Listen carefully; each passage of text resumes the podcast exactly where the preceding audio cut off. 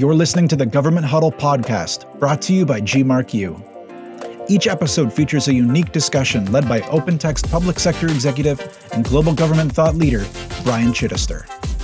Experts in all things government from around the world join the show to share their stories and provide insight into the rapidly changing landscape that is the public sector. From digital transformation to workforce issues and even thoughts on policy, nothing is off limits. Come on, let's huddle up. I heard a statistic recently that 90% of the data in the world was actually created in the last two years. So, what did we think three years ago versus what do we think today in the moment facing a pandemic and, and the fallout from that pandemic? Those are two very different things. So, if we had planned three years ago for a world that existed today that was like today, we'd be fine. But of course, we didn't plan for that because we didn't know what was coming. So, an agency, a customer of Splunk, has to be able to go back retroactively and look through the data they collected three years ago with today's eyes. And that's what a data platform really enables a customer to do. Welcome back to the Government Huddle podcast, guys. I'm your host, Brian Chidester. Digital transformation's lifeblood is data, and governments have lots of data representing a significant source of value for both the public and private sectors. If used effectively and keeping in mind ever increasing requirements with regard to data protection and data privacy, data can simplify the delivery of public services, reduce fraud and human error, and create massive operational efficiencies. Despite these potential benefits, governments around the world remain largely unable to capture the opportunity. The key reason is that data is typically dispersed across fragmented landscapes of systems, which are often managed in organizational silos. Data is routinely stored in formats that are hard to process or in places where digital access is impossible. The consequence is that data is not available where needed. Progress on digital government is inhibited, and citizens have little transparency on what data the government stores about them or how it's used. Compound that with the fact that the COVID 19 crisis has really highlighted the importance of data, which has been at the heart of managing the impact of the pandemic in a lot of countries. And while the value of public sector data obviously extends beyond the pandemic, the challenge for many governments is accessibility. And one finding from a recent report from Splunk, the State of Data Innovation 2021, is that better linking of information can yield significant benefits. In today's show, we're going to walk through some of the findings of the report with Jeremy Rissi, the Global Vice President of Public Sector at Splunk, and get his thoughts on some of the information that came out. As many of you may know, Splunk is more than just a cybersecurity company. Splunk software and cloud services enable organizations to search, monitor, analyze, and visualize machine generated big data coming from websites, applications, servers, networks, sensors, and mobile devices. And governments around the world use Splunk to deepen business and citizen understanding, mitigate cyber risk, prevent fraud, improve service performance, and reduce costs. Jeremy, welcome to the show. Thanks for joining us today. Thanks so much for having me, Brian. Before we jump into this report, which is fantastic, by the way, I appreciate you guys sending me a copy. I, I love all the information in here. I'm really curious to know before you you got the information back, did you have any expectations around what you think you might find uh, within data usage in public sector? Great question. Um, we did the report uh, because we were hoping to validate uh, some things that we are seeing and that we thought we might see. So I guess it did not surprise me that there is room and opportunity for innovation by using data, um, not only in the government market, but in frankly all the markets that were surveyed as a part of this. So um, I was expecting that we would see that agencies are hungry to use data to innovate. Um, and I was curious to learn the areas in which they were focused on driving that innovation. So, as I was looking through this, one of the things that really stuck out to me, uh, especially in the executive summary around public sector, is that 43% of public sector organizations agreed that public cloud had some of the best data innovation capabilities out there. Uh, in fact, it was the highest percentage of all the industries, but 52% of public sector said they thought their on premise environment was more secure. And we all know security is a, an issue within government. That was a that was a big surprise for me, especially in comparison to some of the other services uh, like financial services and and uh, retail. Were there any other surprises that jumped out at you once those findings came back? Um, I, I, do think that um, the government's focus on digital transformation has accelerated. And, and it was interesting to see that our respondents were saying that they really believe themselves to be in sort of that what we defined as the data beginners uh, category and not the data leader category. I do think there are some areas where the government is leading. Um, but I think it's encouraging that the government leaders are humble and they say, look, uh, we've just only started this journey and there's a lot further uh, we can go. I had that exact same takeaway. I, I really wasn't surprised with um, government classifying themselves as data beginners because you're absolutely right. I, th- I think most organizations are data beginners, but at the same time, I also agree that there are really some impressive pockets within government that are doing some pretty innovative things.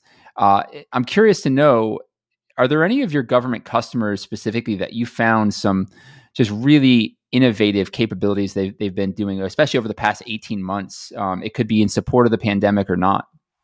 So there's been a lot written about some of the amazing things that have happened with vaccine rollout and um, monitoring folks' health.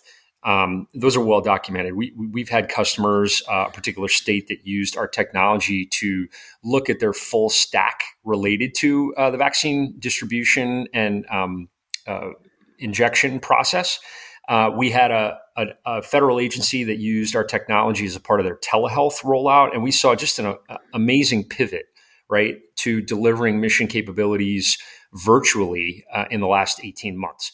Um, I would point to, and, and, we point to in some of our public findings about the innovation report, um, the University of Illinois and the Census Bureau specifically. So we had a number of university customers that were using our technology to unlock the power of their data. A University of Illinois has been so gracious to let us talk about it.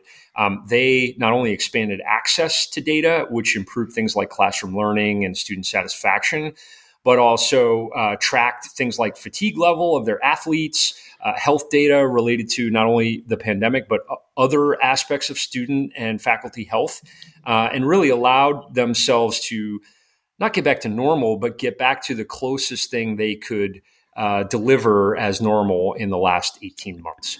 Um, the Census Bureau used us as a part of what they did to um, actually deliver the census last year, right? So it was the country's first digital uh, decennial census, and they had to do it without really being able to interact with citizens, which required ensuring integrity and availability and security of the backend systems and the mobile systems that they use for the data collection. Uh, so those are two examples that I would point to of incredibly innovative government customers that did things we wouldn't have expected two years ago. You really piqued my interest with that University of Illinois use case. I'm a, a former college athlete, and one of the things you mentioned were tracking athlete fatigue, um, which it, to me is really cool. But it also speaks to the the breadth of what a platform can do across an entire ecosystem, right? There's so many different use cases. But that use case in particular, I'm guessing, was there any type of like sensor or IoT uh, piece of that where you guys are kind of uh, integrating into these pieces to kind of provide that that data feedback? So yes, I mean there is a proliferation of of sensor data um, currently, right? With not only our phones but also these devices like Fitbits uh, that that collect and aggregate all kinds of interesting health data. And I think the key from Splunk's perspective is having a data platform underneath all of these sensors and collection agencies um, that allows you to ask questions of the data and questions that you might not have thought of asking previously. Right. So, uh, as an athlete, uh, maybe you're a baseball fan. I'm a huge baseball fan. And um, there are statistics that professional baseball teams use today that they didn't even think about 30 years ago, like uh, wins above replacement, WAR, right? We used to track home runs and RBIs, but we didn't think about on base percentage uh, until the last 30 years. So I think it's um, incredibly powerful to be able to look at health um, through new lenses. I mean, we, we really didn't think that people would encounter a virus that stopped them from breathing. Uh, and in the early days of this virus, we didn't know if you know a fever was the key sign, or a cough was the key sign, or shortness of breath was the key sign. And so, being able to look at all of these indicators of of health or changes in health was incredibly powerful. That's a really good way to, to put it because uh, when you look at the the war um, statistic, it's really the idea of taking a whole bunch of pieces of data and putting them into kind of an algorithm to figure out what you can expect output wise from a player. And and that's a, a, good way to compare it to the health health side of things where you have all these kind of disparate data points and you're able to bring them all together in a sim- similar algorithm to hopefully track and gauge what somebody's health looks like. And when we take a look at at research one of the things that this report yielded was that organizations with mature data practices and more innovative strategies open up a remarkable achievement gap versus the data innovation beginners. And one of the stats here on average, leading organizations have increased employee productivity by 16% in the past year, which is double the the beginner level innovators. Why do you think that is, Jeremy? Where do you think data is really driving a lot of this productivity? Well, again, I, I think data allows us to ask questions, right? So those of us in, in leadership roles like myself study things like inherent bias. And we know that human beings and our brains are inherently wired to act on instinct uh, and to act on experience. So um, having a, a data platform that allows us to say, hey, we might have thought, you know, home runs were the thing or RBIs were the thing, but actually it turns out that if we have a shortstop who gets to more balls uh, than any other shortstop and thereby prevents uh, runs scored by the other team more than any other shortstop, uh, you know, he's actually more valuable than the shortstop that hits five more home runs than every other shortstop. Um, that's incredibly powerful. No, I, th- I think that makes a lot of sense. It allows you to kind of point in into a different direction when you take a look at these these leaders in this space, what are some of the characteristics of an organization that that is a, a data leader? Because I can imagine there are some underlying strategies and, and leadership principles that you see um, from a pattern perspective with these organizations versus the ones that really aren't um, leveraging the data that they that they could at a full degree. Sure. So, so there were three things that really jumped out as a part of this study that I would point to um, those are they hire for innovation, the leaders, right? And they're making innovation a part of the job. And we, are seeing that in the government with the elevation of the role of chief data officer. Just, just the appointment of chief data officers has started to happen in the last few years. But then moving those chief data officers into positions where they, they report to the CIO, they don't report up through layers underneath the CIO, has been incredibly powerful.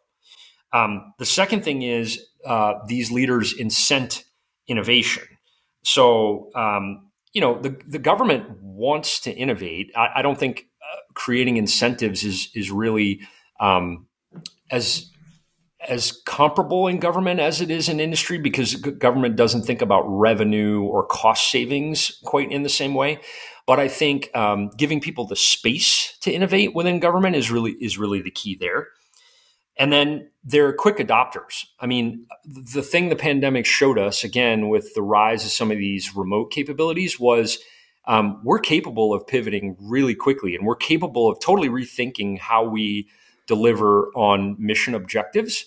Um, but if if we more quickly adopted without a, a lever like a pandemic, uh, that would that would make us even better at innovating. And so I think some of these companies that we're seeing innovate are so-called digital natives, and they're looking at markets that are ripe for disruption and saying, "What if we did it totally differently?" That's really what what came through in the in the study. Do you think government can keep up the pace that they saw during the pandemic? Obviously, as you said, it, it was incredibly accelerated. Um, and the adoption of technology, even internally, was accelerated because there it was just a draconian measure. It, it had to be adopted. But do you think once this pandemic uh, accelerant is kind of removed, that government will continue this pace based on the success that they've had in, in pivoting and rolling some of these things out? Well, that's a that's a fascinating question, Brian, because um, you know and I know that government has time horizons that are really different from industry, right? And so I would say to generalize, the time scale for measuring operational improvements is weeks or months or years. And you know, core operational functions are shared across the government, things like you know HR, IT, security, um, as we saw in our study. And those have commonalities with industry and business. But the time scale for measuring mission outcomes is really different and it's really diverse depending on the agency and the specific mission. Um, and in many cases there aren't models from industry that really apply. So I, I think what's cool about what's happened in the last 18 months is again, the, the pandemic made some of our government leaders challenge their fundamental beliefs uh, about how things could be done or why things were done the way they were. And I think we saw that first on the operational side, um, but we're going to see that move over into the mission side. And I'm really excited uh, about things like um, the Joint All Domain Command and Control Program, JADC2, uh, and some of these some of these mission oriented data, uh, you know, data platform opportunities. And I think we're going to see the lessons learned in the last 18 months applied in those kinds of areas. So you also touched on digital natives and being one of the reasons why a lot of this has accelerated. What role do you think kind of a newer generation being in government has really allowed for the adoption of better data practices, more innovative strategies moving forward? Because I think we've seen this next generation workforce as they've as they've grown into leadership roles. Um, really start to change things, e- even based on their results orientation. So, how much do you think this next generation is really playing a part in leveraging data to the betterment of government? Well, I think there's no doubt they are playing a large part, and I think it is, um, like you said, in, inherent in the fact that they're used to having more data available um, than than some of their peers um, that's driving them to make use of that data. I mean, just back to our conversation about Fitbits and you know athletes that are training using information that wasn't available 30 years ago. I think if you grew up wearing a Fitbit every day and you grew up uh, letting your phone um, know your location, right? You're you're predisposed to leverage that kind of information in delivering your your mission work or job work effectively. So you talked about kind of the operational side uh, the benefits, and there's obviously there's uh, citizen experience benefits as well, especially as we get into the uh, the state and local side of things within government. But one of the interesting aspects of this is you took a look at where some of the data is coming from. I, have always taken a look at government, and I think they're they're some of the largest, obviously, consumers, creators uh, of data, but they had traditionally really been custodians of it. Now they're trying to um, really mobilize this data. And as the report is showing, where are some of these data sources that that this information is coming from that they're making these decisions on? So, uh, I mean, just the, the the rise of mobility in the past decade has been incredible. Um, and I, I, heard a statistic uh, this summer from Paul Brubaker uh, of the VA that you know ninety percent of the data that exists was created in the last two years. Uh, because you know we all have phones and those phones are actually more powerful than our laptops or even our, our servers used to be. So i think um, those are incredible sources of data. And like you said the, the proliferation of sensors and iot uh, i mean in my own house my refrigerator can talk to my phone now. So that's incredibly powerful when our wind turbines are sending all sorts of um, signals about power that we're generating, or um, you know, every component of our airplanes are reporting back on whether they're functioning as designed or not. Um, that's really an incredible source of, of data, um, an incredible opportunity for innovation. One of the things that that I kind of circled here in the report when I took a look at data sources was collaboration patterns. Mm. Can you expound there a little bit? Because obviously collaboration is is massive right now in every industry, especially um, in the hybrid work environment that they're in. What really goes into these collaboration patterns? Yeah, so I, I mean, I think the the key is the collaboration itself, right? So again, going back to um, the inherent bias, um, what we want to do is is eliminate bias or eliminate um, previous experience as a factor in thinking through how innovation can occur. And again, uh, that's the the power of a data to everything platform is that you can query both structured data and unstructured data in the same way. And if you're not forcing yourself to store that data in a particular schema or in a particular format, um, you can go back in time and ask different questions than you asked at the moment when the dat- data was collected right and so uh, what we're seeing on some of these programs like say JADC2 is there's an incredible amount of opportunity in the collaboration there is information coming from you know the sensors, the equipment, the ground troops, but there's also information that comes from one branch of the service that's useful to another branch of the service. And we've always known that. It's just that um, the way we collect data and the, the mechanics of comparing that data are so much more advanced than they ever have been, and that creates opportunity. That's really interesting. And you touched on kind of the the different types of data, including structured and unstructured. And eh, I think I saw a stat somewhere that close to 80% of the data that's being created right now is unstructured, which right. cre- was is a massive challenge when you're really trying to extract the insights out of that data. What are some of the ways that that Splunk is leveraging AI and ML to extract some of this information to allow their allow your customers to um, actionize it? Well, again, I mean, inherently, what we're doing is allowing you to ask questions and ask questions um, irrespective of data source. So that's really the power of our platform. Uh, they're, they're the three sort of components, if you will the data collection component, uh, the data analysis component, and then the, the interface that allows you to ask those queries. Um, where the AI and ML comes in is um, just getting faster, right? Parsing through these terabytes of data is not something that the human uh, is capable of doing. So we've got to employ these techniques to uh, look for the proverbial needle in a haystack. Have you seen more adoption of of these AI technologies within government?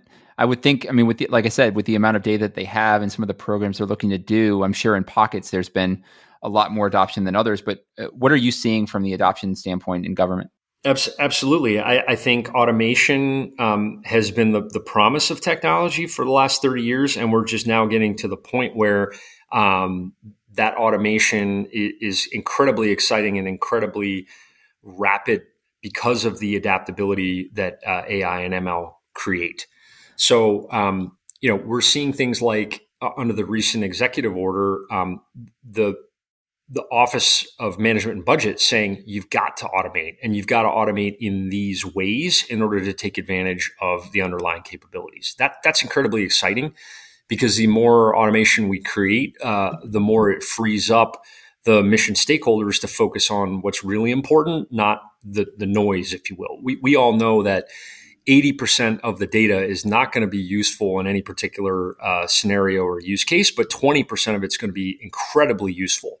So one of the things we're doing at Splunk is is helping our customers develop tiered data strategies um, and to run searches and query those data in in different ways depending on their value.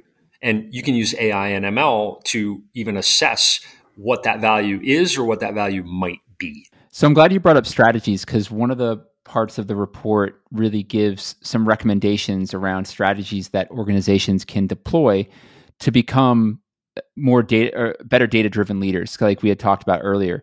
Uh, and i'm curious to know because I, I want to walk through some of these. What are some of the strategies that you see um, that can really help government leaders in data innovation and really drive measurable outcomes leveraging this data?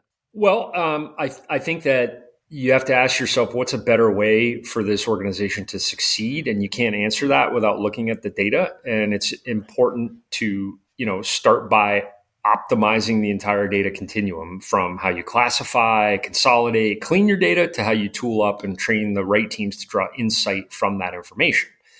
Then you layer in automation, as we were just talking about, to make it faster, more reliable, more efficient.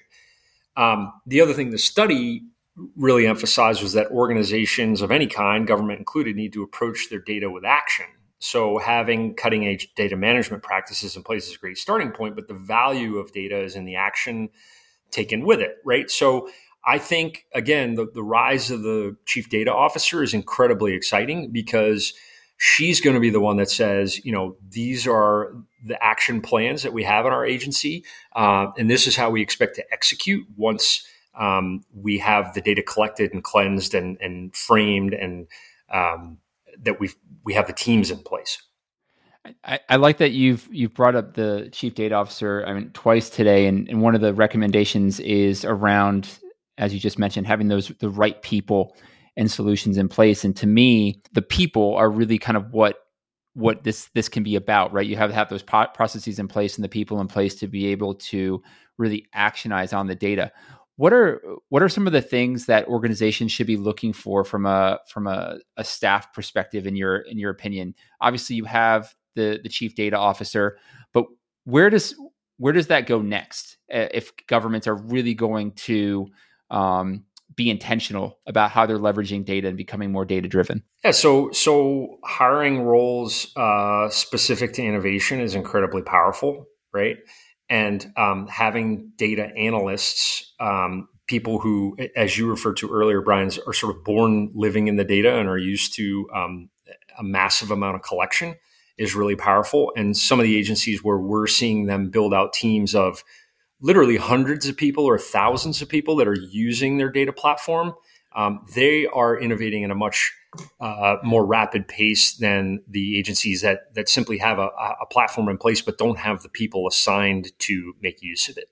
Another recommendation you had in here was around measuring innovation, and I think that one's key because government empirically has really looked to deploy programs, but they're not great at kind of gauging success or even setting benchmarks at the beginning of what success is and then then figuring out if they've hit that and what changes need to be made. So when you take a look at at measuring success, how does that really help an organization prioritize and and why was this one of the recommendations you thought made the most sense to help or uh, governments become more data driven? Uh, well, uh, there's a saying in, in sales leadership that I'm sure you've heard before inspect what you expect and and I, I really think that that that applies, right? Ha- having the discipline um, to take a look at the things that you think are really important is critical. So, and w- within government too, it's obviously a different kind of landscape than all the different um, the different industries that you guys surveyed. And I'm curious to know because one of the recommendations you made were to clear roadblocks to accelerate innovation. And I think that's absolutely spot on. Just in government, those roadblocks become a little bit more bureaucratic from a policy perspective, from a budget perspective. So, what do you see being some of the ways that organizations can clear these roadblocks to to build a more innovative uh, ecosystem? That's a great question, Brian. I, I think that again, in my experience in, in 20 years in this town, government is innovating and government wants to innovate. I, I think sometimes people who don't uh, live inside the beltway think, oh, you know, people aren't are trying to do innovative things. Um, but we have processes um, in place, layers in place to to protect us from doing anything um, untoward or protect us from doing things that might be against the interest of the majority of you know sort of constituents and, and citizens. Um, and so sometimes that appears from the outside as if it is an inhibitor to innovation. But I think there are always ways to do the things that an agency wants to do uh, and to achieve new mission success by working within the system. It's it's actually a matter of asking the right question. Um, so again, I come back to what do we query and and why do we have a data platform in place that allows us to query any data about any question that's that's how we create innovation. So, um, just as a concrete example, we've seen in the last five years the rise of OTAs as an acquisition mechanism. We've mm-hmm. seen um, agile procurements, and we've seen you know GSA stand up even an agile BPA.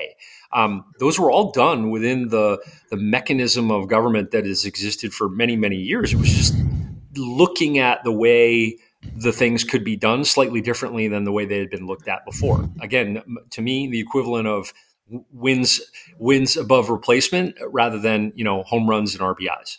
I think it's a good example too of again going back to what we mentioned that next generation workforce who has been really living in this in this type of digital world their entire lives and understanding that there are different ways to do it um, reevaluating what they're currently doing, being willing to take those steps to do it, which I think is really exciting for government, um, especially in the future. Um, Absolutely. And, and, on my team, Brian, right, uh, on my team at Splunk, I often encourage people to say, how can we do this? Not can we do this, right? If you've made up your mind that it's the right thing to do and you're on my team, I want us to do that thing. So let's ask ourselves, how do we do it, not if we can do it? And I think we're seeing that same attitude in government. You're, you're absolutely spot on. How do we get this done? Not can we get this done?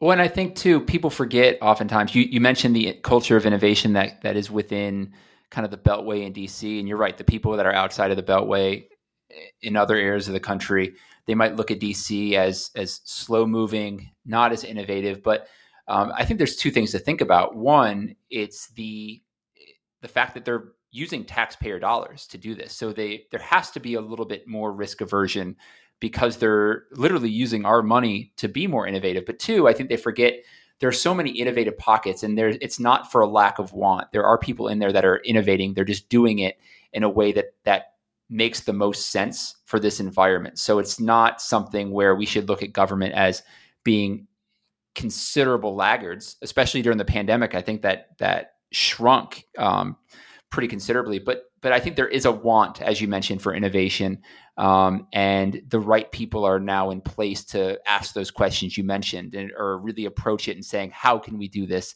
not if we can do this. And I think that's that's certainly important too. Yeah, and, and I said this earlier, but I just want to come back to it. I think what our study, what Splunk study showed, was that our government respondents are incredibly humble right? So they don't classify themselves as as data leaders, and and I agree. There's opportunity for them, but there was, as I pointed out in the case of University of Illinois, in the case of the Census Bureau, in the case of this, this telehealth project that I referenced, an incredible amount of innovation that happened, and a, and a phenomenal pivot that we saw in the last 18 months for for delivering mission outcomes. Before we wrap up, because I do want to give you a chance to give some final takeaways and, and, thoughts, especially from the report that that you might want to leave people with. But one of the things that I've I've noticed, especially having conversations with with folks on this show, is there's a, a considerable amount of people moving from the private sector, even at executive levels, into the public sector, back out again. And eh, I, I've kind of characterized them as as deployments, short term deployments, but to me, I think that has also catalyzed a lot of innovation. And I'm curious to know from your vantage point, your thoughts on on kind of what these little deployments have done to not only allow government to get a piece of what uh, the private sector is doing from an innovation perspective and allow them to shift focus, but at the same time, as people leave government and go back into the private sector, having such a better understanding of how the government operates and what their priorities are and, and really how to do business with the government. How do you see that really impacting the innovation we've seen over the past three to five years as well? I appreciate you saying that, Brian. I, th- I, think it's incredibly important. And I myself have been fortunate to have been involved with an organization called ACT IAC, the American Council for Technology and the Industry Advisory Council. I went through a leadership development program that they have called Voyagers. They have another one called uh, Partners. And in Voyagers and Partners, um, industry leaders and government leaders are um, put together to talk about innovation and to talk about effective collaboration and to talk about advancing the mission of government. And I've watched uh, colleagues and classmates of mine make that jump that you referred to, um, either from industry to government or government back to industry. I mean, I'll point to um, leaders like Jonathan Alboum, who was the CIO of the Department of Agriculture and now is is one of my teammates over at ServiceNow. Jonathan Bennett, uh, who was the enterprise architect at Department of Agriculture and is now um, a chief technology advisor over at Adobe. Um, and in my own shop at Splunk, I, I, am so fortunate to get to work with Juliana Vida and Tim Frank, both of whom um, Juliana served in the military and Tim uh, was in the Office of the Secretary of Defense. And, you know, both of them have said to me, hey, we might go back into government. And part of our mission here at Splunk is to learn how Splunk does things so we can bring that back into the government. And, and I've seen Jonathan and Jonathan do that with, you know, their government experience. Um, bringing that to Adobe and ServiceNow, helping them get better at serving the, the mission of government. So I think that collaboration is incredibly important, and I think it does foster innovation. Again, because the government has to do things um, deliberately and in a in a certain way, as you pointed out, because we're all stewards of taxpayer money, and that creates um, a need for a certain kind of accountability. Jeremy, I really appreciate the time today. Um, as I mentioned, I want to give you some some time now uh, to leave the audience with any final final takeaways you have, whether it's from the report or just in general, um, especially how uh, Splunk might be able to help organizations become more data driven leaders. Thanks, Brian. Uh, this has been a real pleasure. I am really thankful to you for having me on, and I'm thankful to anybody who uh, took the time to listen to our conversation. Um, what I hope everybody takes away is that data is a strategic asset, which we've always known at Splunk, but I feel this report validates. And uh, as we pointed out over the course of the conversation today, the pandemic was a, a, real world proof of concept, if you will, that cloud and other modernization strategies are now mission critical. And so, more than ever before, it, it's essential to innovate and adapt to the needs of citizens and constituents. And the way to do that is by removing the barriers between data and action. Um, and it just so happens Splunk has a platform that we think does that more effectively than any other platform available. So I would I would welcome the chance to talk to you know agency folks out there who heard this and have questions, or uh, you know any listener that is interested in how Splunk does what we do. Uh, you can follow up with us or follow up with me.